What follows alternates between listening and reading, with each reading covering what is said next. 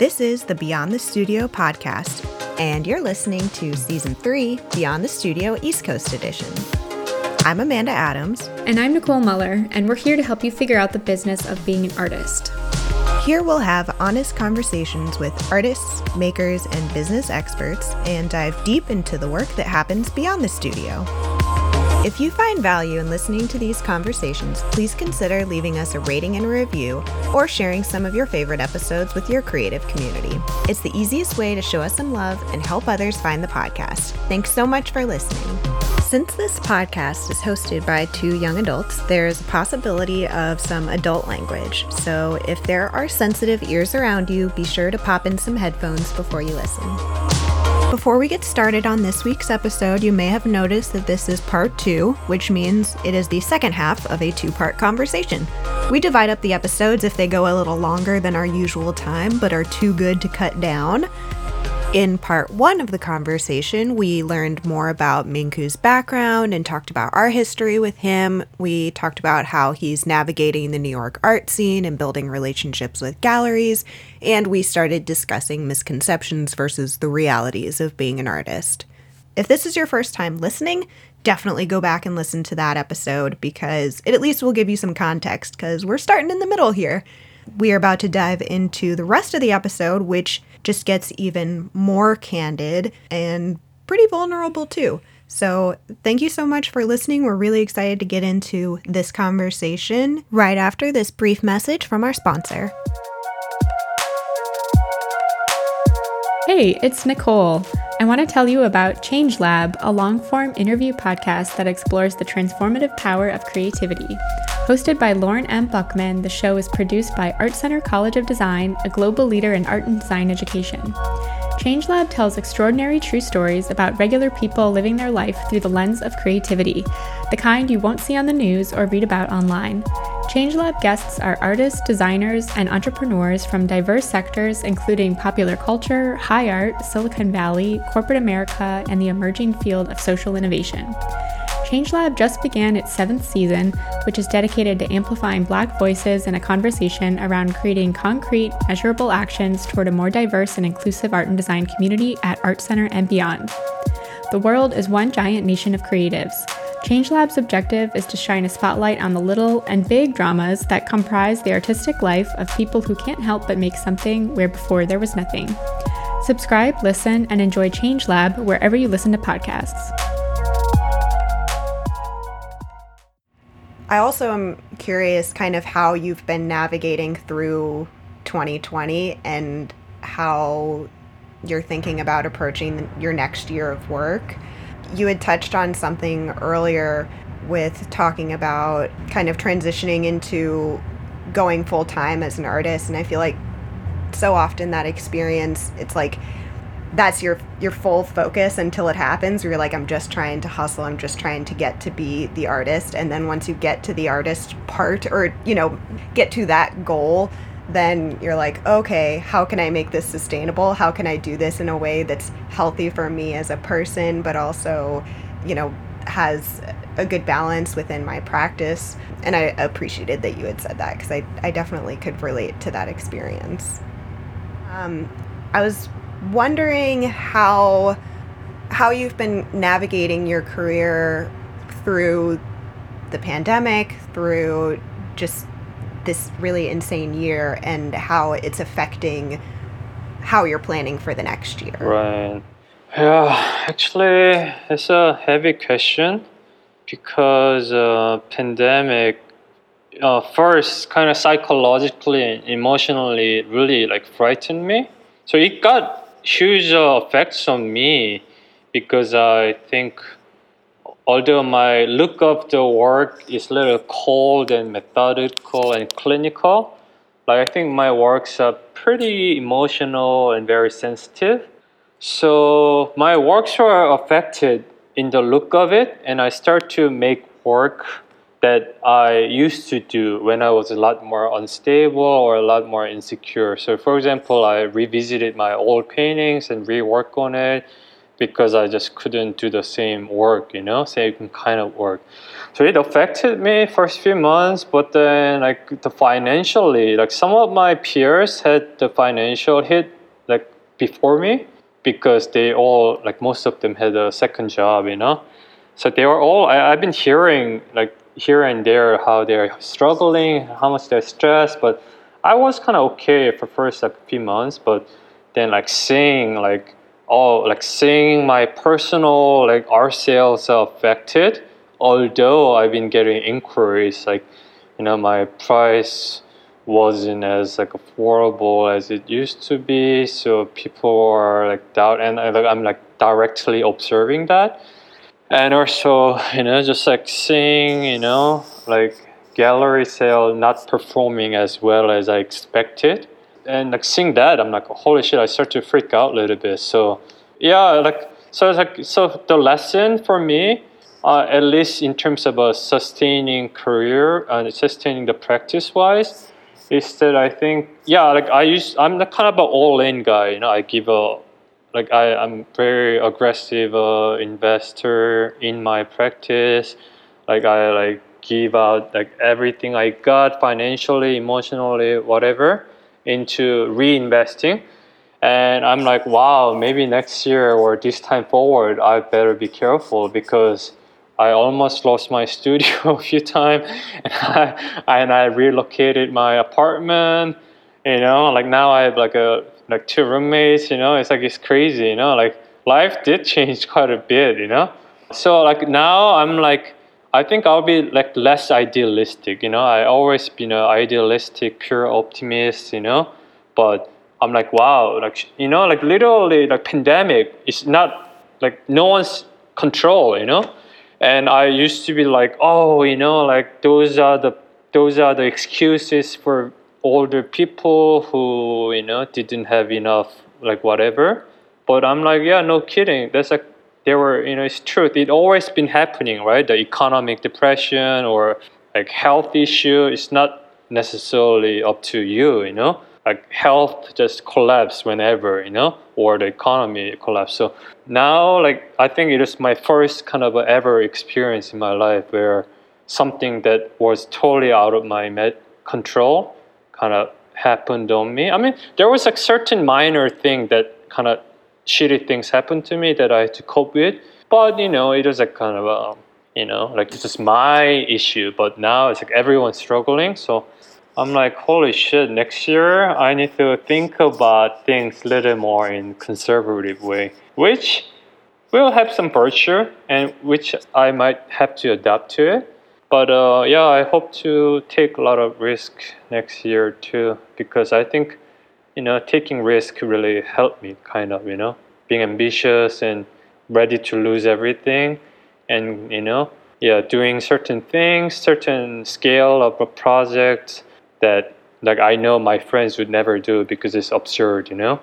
Yeah, but uh, I think also there's something that I wanted to be frank about myself through this podcast is that uh, like I've been lucky enough to be super kind of aggressive on reinvesting on myself whenever I make a sale or whatever because knowing that worst case scenario I can like move back to my mom's place kind of thing you know? My mom's my mom lives in New York and then I, actually lived with her for like three years when I first came back to New York. But it's miserable. It's a four hour round trip commute to Manhattan it's like so miserable and depressing. But but I'm like, yeah, well, it's still a grateful thing that I can just stay within that kind of New York City area and you know not worry about the rent. But you know, I almost like did that during the pandemic too. Almost did, but you know, some miracles happened because I you know like hustle and I you know like kind of uh, do certain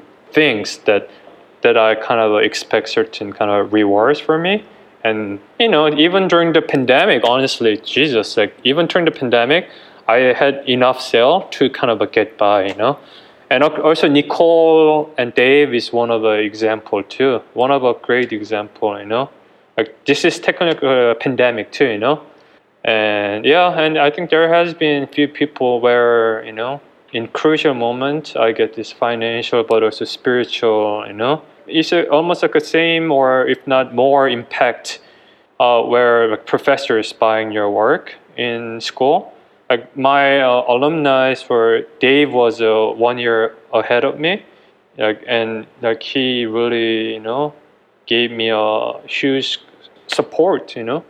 So now I'm like more inclined to make big work with more risk because obviously I think like people can see too like if you put more risk or more into it people will react to it you know? Yeah so i think i've been getting reaffirmation from you know my friends collectors that oh yeah like no matter how hard things are the the real sincerity and authenticity paid off you know?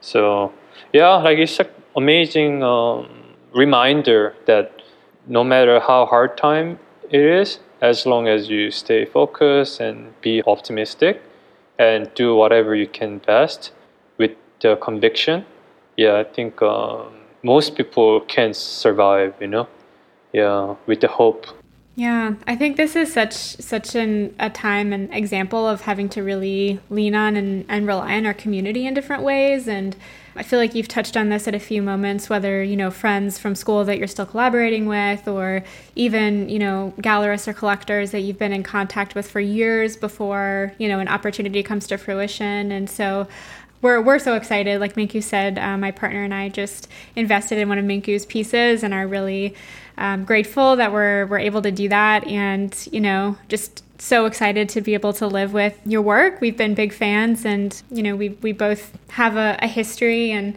my partner Dave also went to to MICA with us, so I know that you and and him Minku were were also friends. So it's it's exciting that you know we get to kind of support each other in these different ways throughout the span of our careers. But I feel like you're describing really well the the sort of the psychological impact of this year, and you know I'm curious too whether whether this will you know result in in a, a, move for you know for us to be a little more more conservative or more risk averse or on the the contrary to you know be willing to take more risks because we kind of recognize that you know things are are not guaranteed. And so yeah i'm i'm curious you know how this will kind of impact our collective decision making going forward.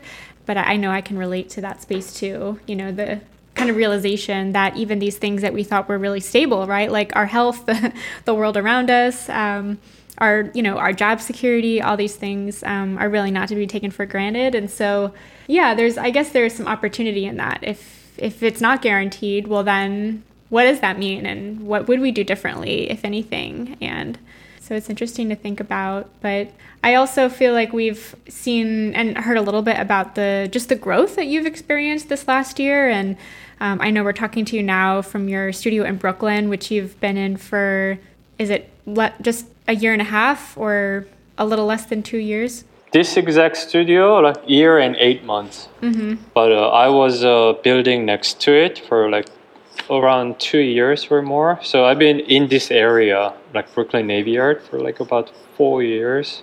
Yeah.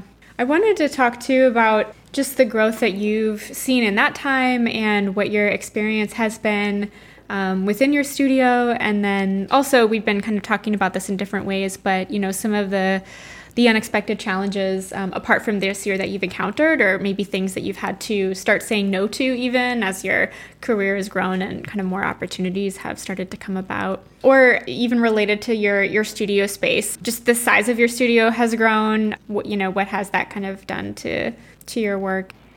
Yeah. Uh, so first of all, like I so like about uh, four years ago, I I was sharing about a thousand square foot space with four artists, and they're all like uh, about a ten year older than me. Uh, because I, you know my studio is pretty nice area uh, of Brooklyn, like pretty close to Manhattan, like near Dumbo and like it's like there are, there are a lot of artists, few artists here that are successful. It has kind of a nice like a gritty but pretty high tech mix of uh, flavor in this commu- in this area. So yeah, like I was sharing, I had a small like, corner, a small section about like three, four, like four fifty square foot, shared by four artists who are like about 10 years older than me. They all had a like little baby. And I was like grinding over there because uh, I felt like I am type of an artist that I need to have a very specific kind of uh, environment.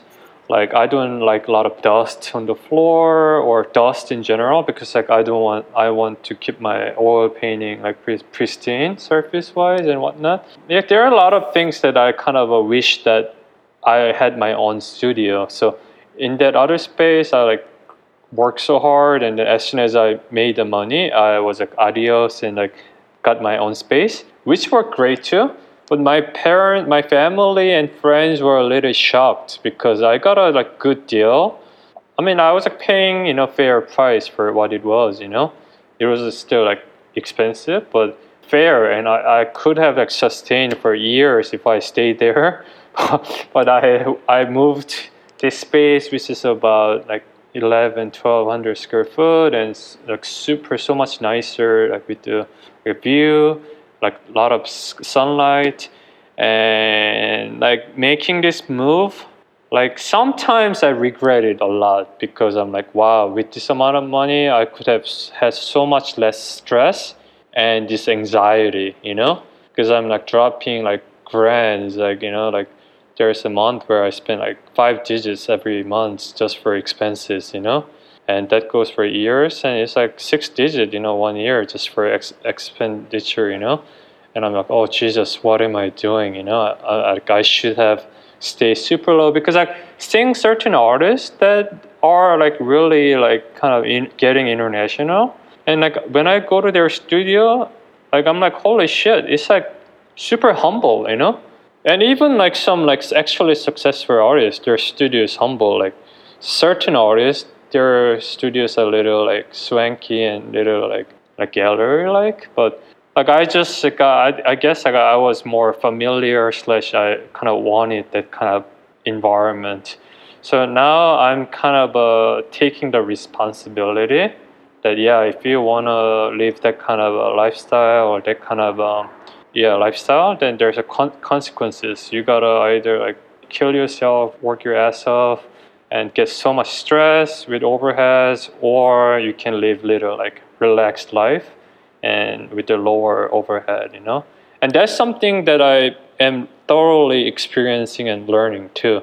Like my friends, I have some really good friends, you know, from MICA, who gives me. Uh, one works at Whitney Museum, one one like works for like big time galleries, and one guy is like a designer, independent designer. But they always kind of give me a perspective, and you know, like I, if I listen to them, I probably should have been more conservative. But you know, like I think I'm taking my own consequences and taking responsibility. But now I'm more open to you know moving relocating studio but but i think i'm working hard enough that I am still optimistic that I, I am gonna be here for like few more years and I, I wanna like expand it even more but you know cheaper neighborhood or something you know?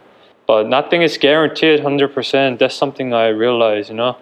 Like there are many moments where like certain collectors are like oh we're gonna buy X and XX and then sometimes they just disappear you know? So like some of those experiences are traumatic. You like count on, whoa, like I'm gonna get this X amount, and you get all hyped up for weeks and you know months, and like and then you get like so exhausted, and then they just like kind of uh, go silence, you know. So I'm like, wow, yeah, nothing is guaranteed for sure, and you can really never count the like what like there's a saying right like never count the, eggs before it hatches or something right so Oh yeah, oh, not yeah. counting your chickens before they hatch. exactly. Yeah, I always, I always message that up. Exactly. Yeah. No, it's so true though. I, I feel like what you're describing is another example of just taking a risk and, and reinvesting in yourself eh, with regard to growing your studio.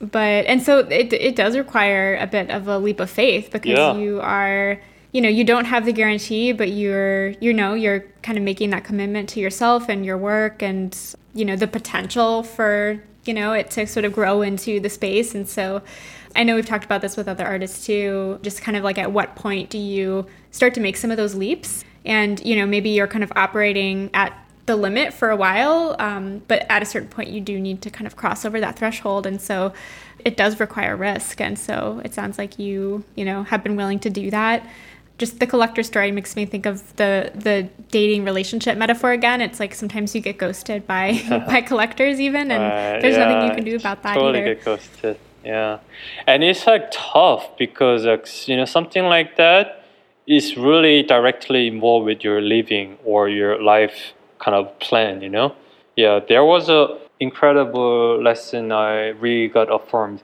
in college. At, like you know my like my friend always gave me the same idioms that never like expected until you actually get it and achieve it.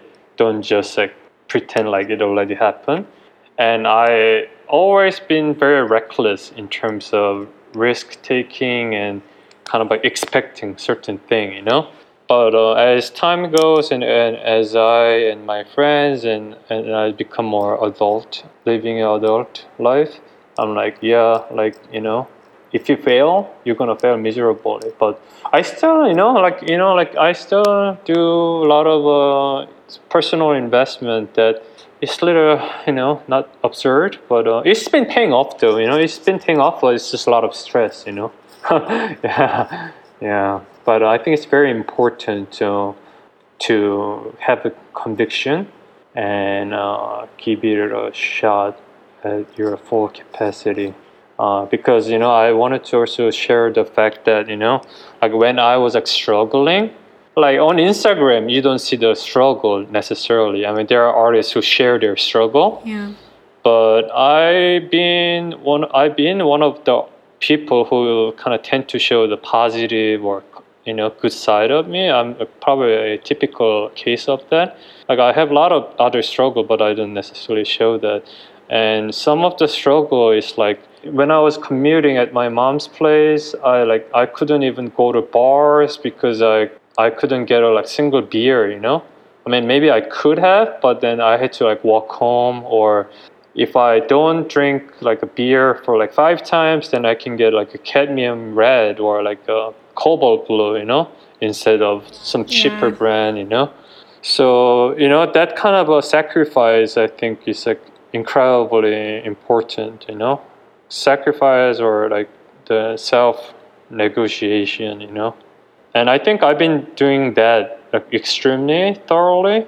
You know, like it's just an Uber is example, like taxi. Like my friends would take taxi, like my other art friends, right? Like my younger art friends, like you know, they would like, drink and then they take taxi home and they complain that they're broke. And you know, I'm broke, but I mean, I maybe can take taxi, but then I'm not going to be able to eat out during my lunch break. So at like 2 a.m., like I take a train and wait for like half an hour, 40 minutes for a train, and then like I like it takes me home like you know like super long time instead of cab. But I've been actually really doing that, and I've been like like grinding that oh shit this time will be over sometime soon, and it kind of I guess kind of is over but still now, like I mean, I can take a cat. But yesterday I went to like a frame shop to frame like few pieces. But I walked like 40 minutes, you know. So even to save like three bucks, so that I can use, you know, I can like, work with like a top quality framer versus some like, cheaper framer, you know. So I think that kind of, uh, I mean, of course I'm a, like a big spender, but I I save in certain area so that I can spend big, you know. Yeah, and I think that's very important for me, you know, and I'm sure that's something certain people can apply to their life, you know, not complain that they're broke. If you really think about it, yeah, like you cannot, you don't have to take cab at like 3 a.m. You can like walk home for an hour, it's exercise, and you will get sobered up, you know. and yeah, just like there are things you can do, I think, to make it happen, you know. Uh, even like 20 bucks, you can get like a nice piece of a notebook and a pen, and you can make like 50 nice drawing and you can sell them and make like thousand bucks out of it or something, you know, or like more, you know. Yeah, so. Yeah, I think that's such a relatable story. as an artist of just reinvesting in your work as much as possible because I think from the outside looking in, someone might think like, "Oh, you're selling this painting, this piece of art, it's making you this amount of money, therefore you have that amount of money." But so much of it is reimbursing yourself for materials and time and then also putting the money down towards the next project that you want to do and now you're able to fund it. Uh, It's so relatable. Do you have any final thoughts uh, before we wrap it up of anything that you wanted to share? And definitely let our listeners know where they can find you online, either th- on Instagram or on your website. You can see my work at my website. I have some high-res images at like minku.kim. And uh, on Instagram, I have like behind the scene or like work that I like or like other artists' work or museums I go to or my work on Instagram too. You can check it out there. And yeah, I don't know, like there might be something that could be helpful to the listener, but uh, you know, like there are like a lot on my mind. We covered Yeah, okay. Hopefully, I you know spoke something that could be helpful. Oh yeah, I just always want to ask in case we, uh, in case we like didn't cover a specific topic that you really wanted to mention. Oh, actually, there's one thing that I want to quickly kind of uh, mention is that uh, you know I've been thinking about like artist loyalty.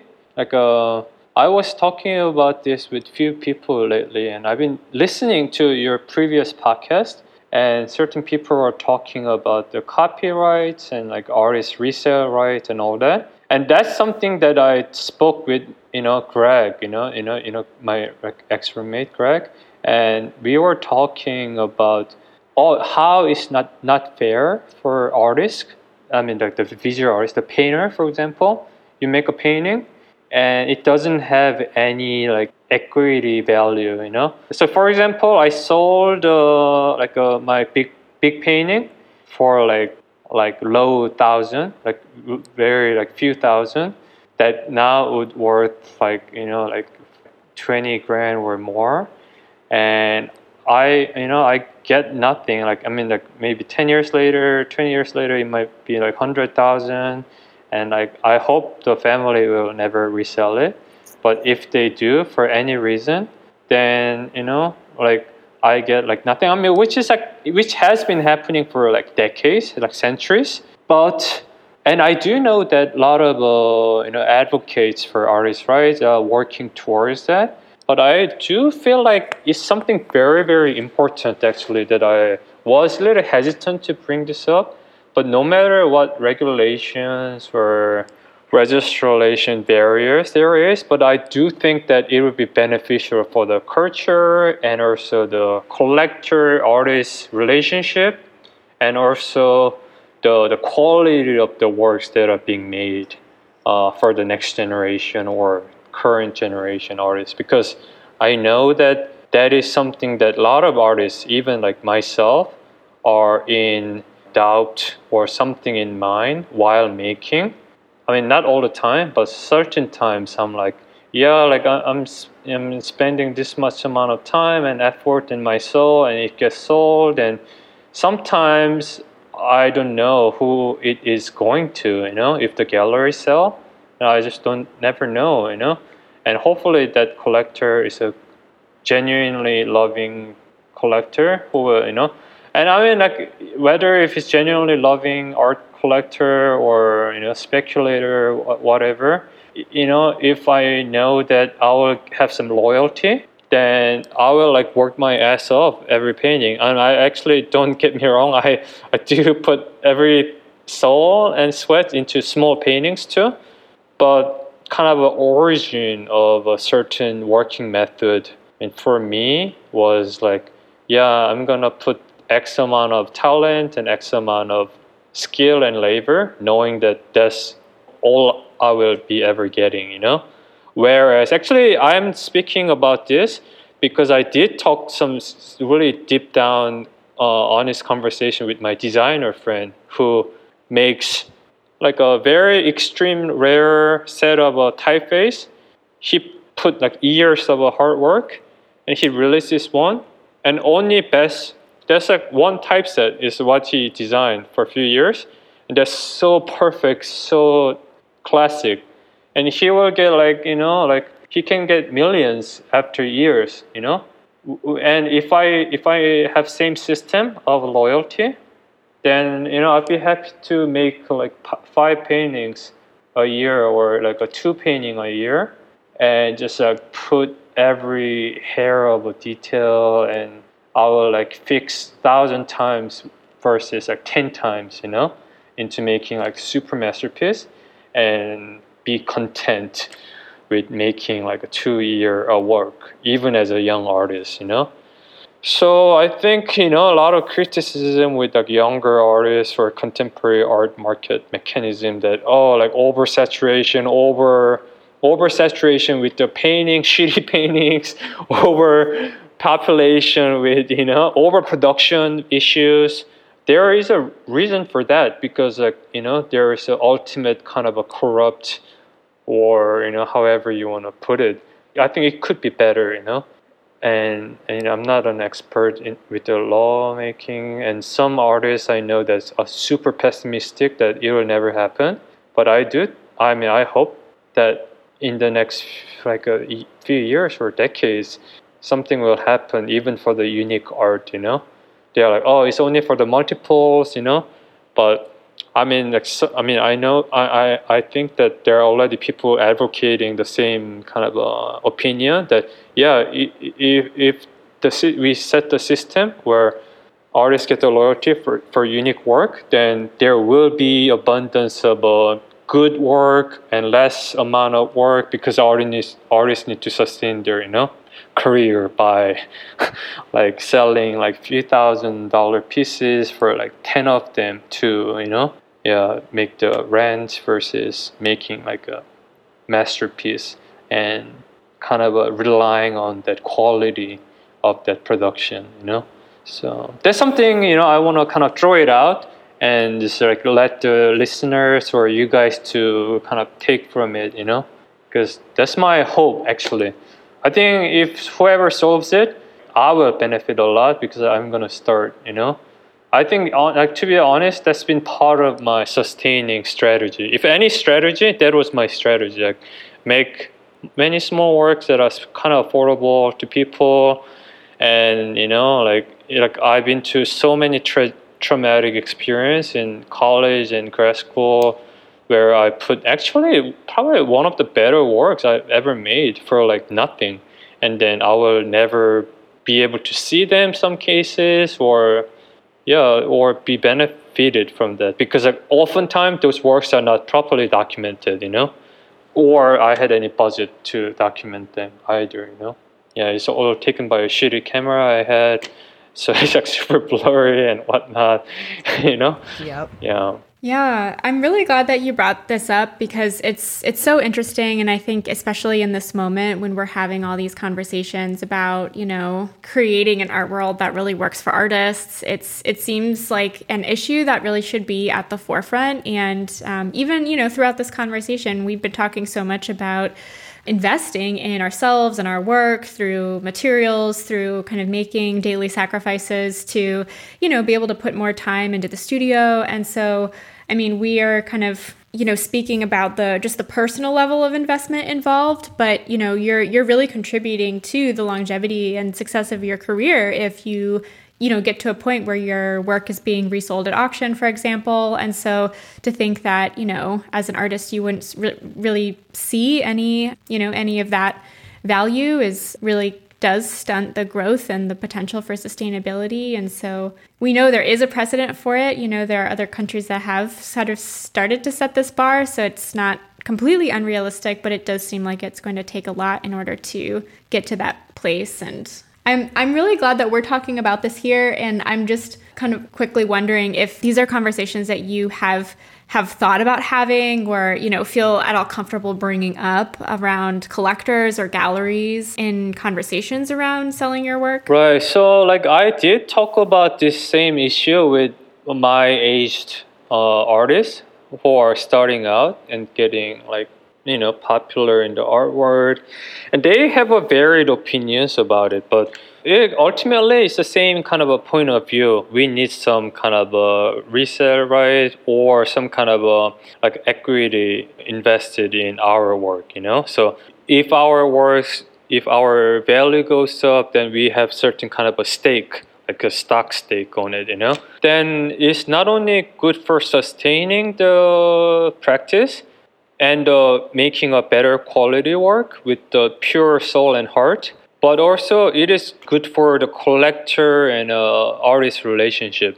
Because like to be totally frank, you know, like when I was more naive, I had a like hundred, like thousand percent gratitude for collectors. You know, when they buy work, even for super underpriced, because I just needed them dollars to drink and eat. But now, even if like it's like, like a lot of money, thousands to ten thousands, I have kind of this weird feeling that oh that you know I know that I'm gonna keep make work and keep make better work and I know this work's gonna be valued like five times, ten times, like who knows, like hundred times, whatever. Hopefully, I mean, hopefully not even because like I would feel kind of weird about it. I mean, of course, I'd be happy for them to kind of own something very valuable with less money, but like you know, it's kind of a weird thing. If it's like something totally different, like stock or something that doesn't have an emotional attachment, I'd be okay. Well, good for them. Like resell it and make money, but it's like my vision and my soul, my DNA in this work that potentially I'm getting taken advantages of, or at least that's how it could feel to any artist, you know. So, so I feel like if there's a win-win-win relationship system that's set up, then I'll be like, yeah, just please take my best work so that you're gonna benefit and I'm gonna benefit and I will promise you that you know I'm gonna work my ass off that we can all benefit from this. Like versus, uh, you know, let me try to you know sell you like less good work so I can keep the better work to myself or something. You know, yeah, yeah. There are certain pieces that I've been not selling because I know that it's very important to me, and I don't want to ever be in a situation where I feel like oh shit i sold it for like nothing and regretting it. And not even regretting it just like i don't want to even like, get into this weird relationship with collectors or wherever situation you know? Well like i feel like i'm taking advantages of which no one likes you know and especially i don't want to feel that to my supporter or collectors you know? Because uh, once again i'm kind of an optimist.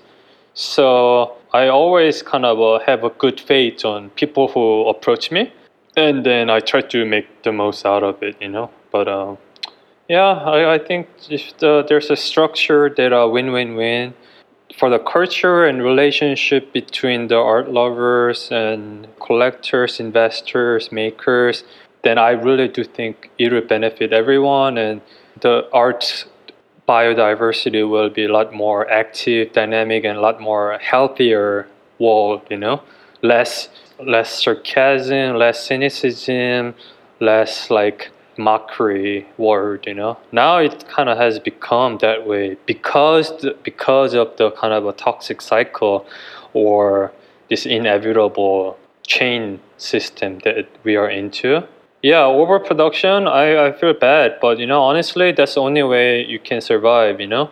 I mean, I don't want to say only way, but that's one of the uh, popular way or even like, you know, that's like one of the like natural way for people. Yeah, I, I, I mean, at least from my experience, it's been like that. So, yeah, I cannot wait.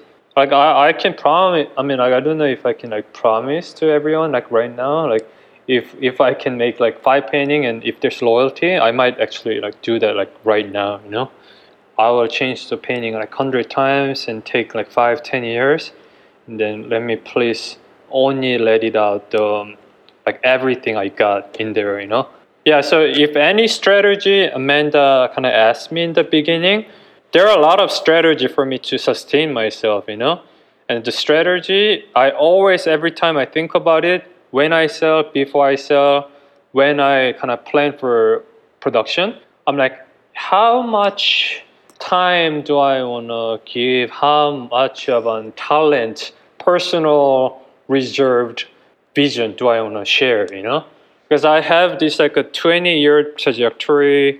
You know, I have like 20, 30, 40 year vision where I'm like, yeah, like this career, if my work is this amount value, I'm gonna do this thing and if I work becomes this much, you know, like I mean that's kind of a terrible, it's very terrible kind of a um, setup, but that has been kind of um, set up according to the the reality of the art market, you know. And then at the same time, I gotta, you know, I'm super aware of uh, overproduction. I always have been prolific, even before I was uh, aware of the the market value and money thing because you know like I love like Picasso, like Sterling Ruby, very like productive artists, you know, who creates like everything, like sculpture, installation, photo, drawings, collage.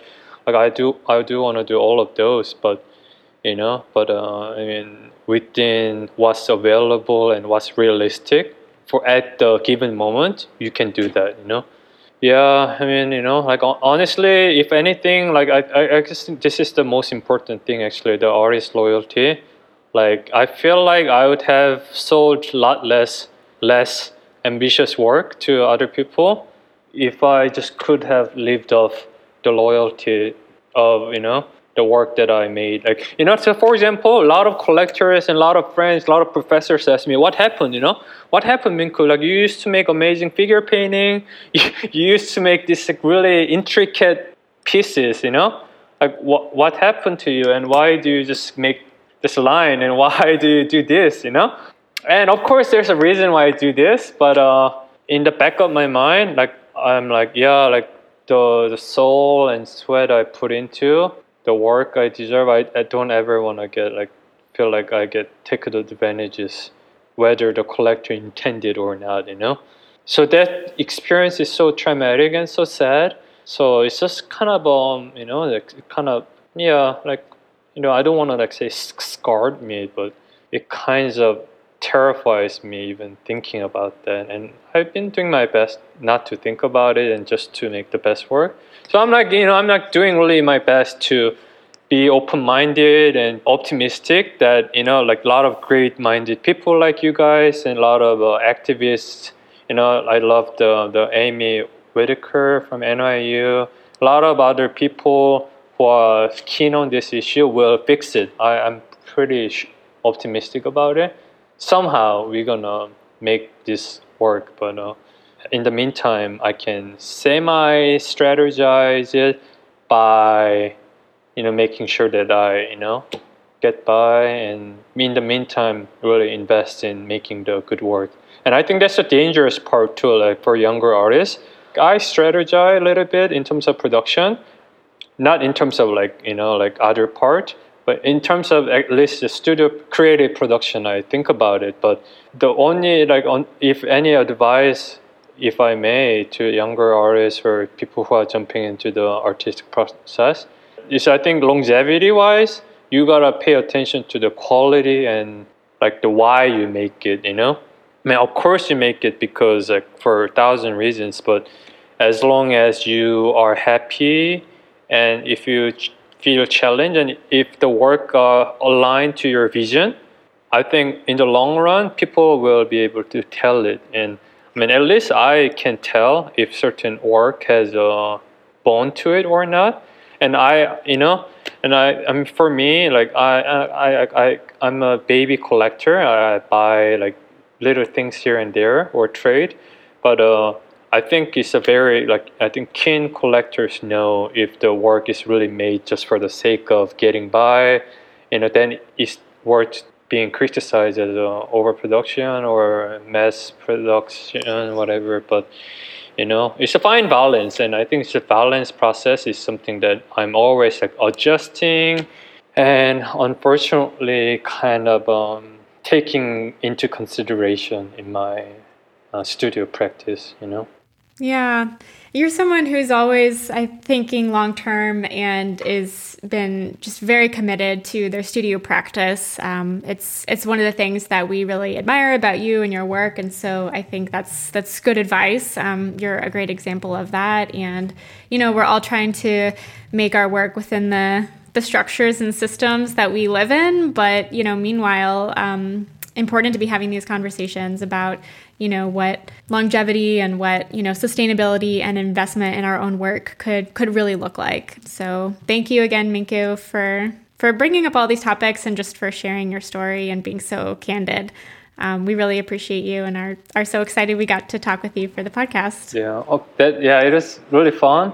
And i hope this was interesting or helpful in any way. But um, yeah thank you so much. Absolutely. Yeah i hope Thank you, you. guys keep flourish and keep expanding. Thank you. Oh, thank you. And same to you. That's it for this episode of the Beyond the Studio podcast. You can find show notes, references, and a brief summary of the episode over at our website, beyondthe.studio. While you're there, be sure to sign up for our mailing list to find out about upcoming guests, special announcements, and podcast giveaways. Yeah. I'm sorry. I think I 100% had a sugar rush, and I think I was like non-stop talking. So yeah, I think I got too much sugar. Damn it. Oh my gosh! While we're waiting, I should show you the pic, the painting that um, yes that Dave and I got. Let me see if I can pull it up. Yes, when I was looking at Minku's website earlier, I was showing his work to Mike, and I was like, I would be so happy to look at any one of these pieces every day. We are so excited. Here we go. Do you know where you want to put it? Oh yeah. Right right behind me here. so I'll get to I'll get to look at it every yeah. time we record. My new Zoom background. I love it.